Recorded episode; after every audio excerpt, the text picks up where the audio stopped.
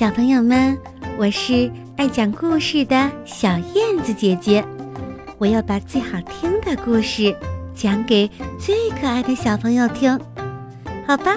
我们准备开始啦。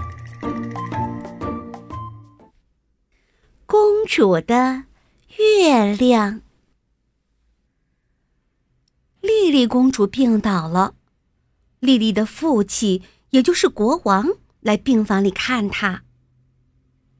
我会满足你的任何心愿，我的宝贝儿，只要你能快点好起来。如果我能得到天上的月亮，我就会很快的好起来的。国王有很多智者，他们总是能给国王拿到他想要的东西。于是，国王叫来了宫廷魔术师。宫廷算术师，但他们没有一个人能帮公主得到月亮。国王大发雷霆，把他们都赶了出去。之后，他召来了宫廷小丑。陛下，我能为你做点什么吗？唉，谁也帮不了我。国王悲伤地说：“除非得到月亮，否则莉莉公主的身体就没法恢复。可是，没有人能帮她拿到月亮。每一次我让人去取月亮，月亮都会变得越来越大，越来越远。”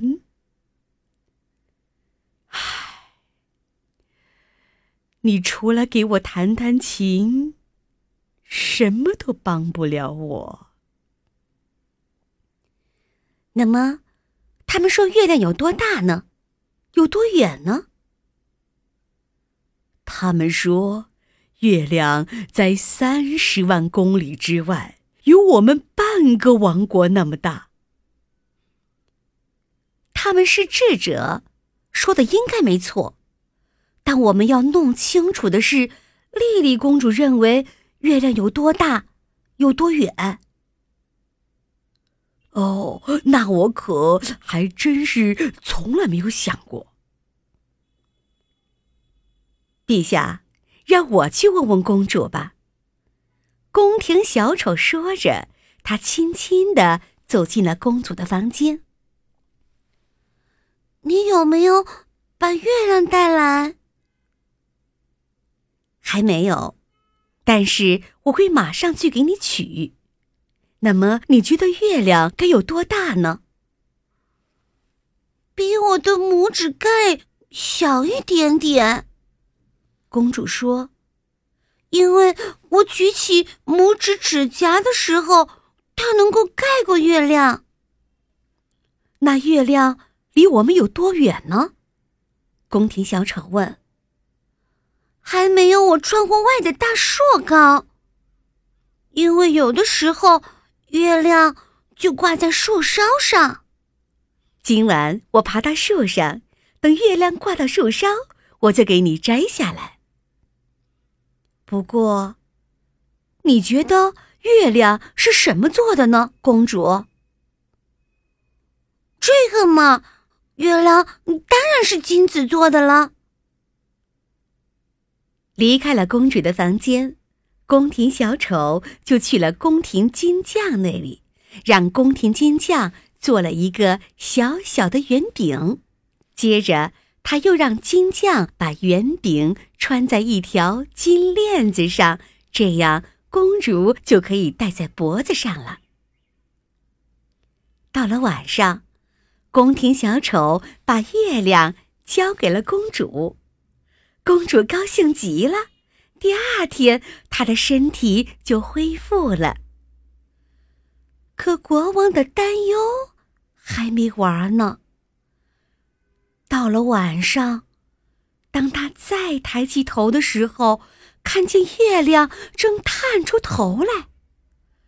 他非常惊慌的跳了起来，叫来了宫廷小丑。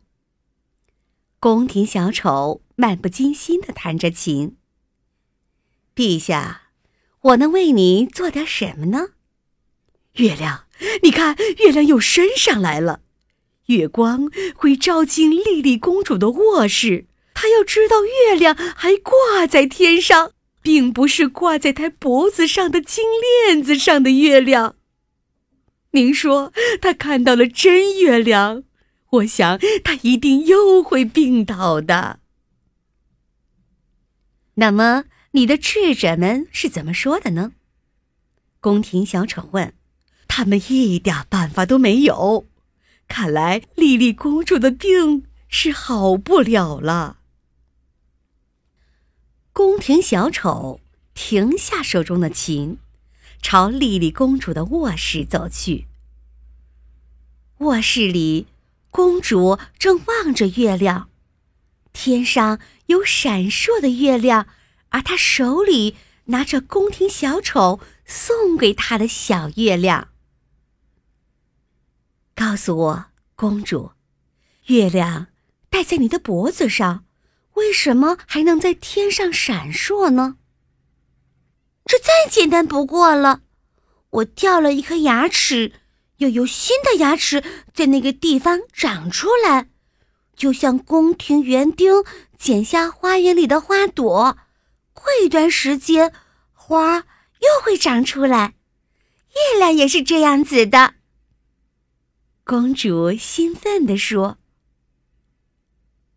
宫廷小丑笑了，他走到窗边，对月亮眨眨眼睛，因为月亮好像正在对他眨眼睛呢。”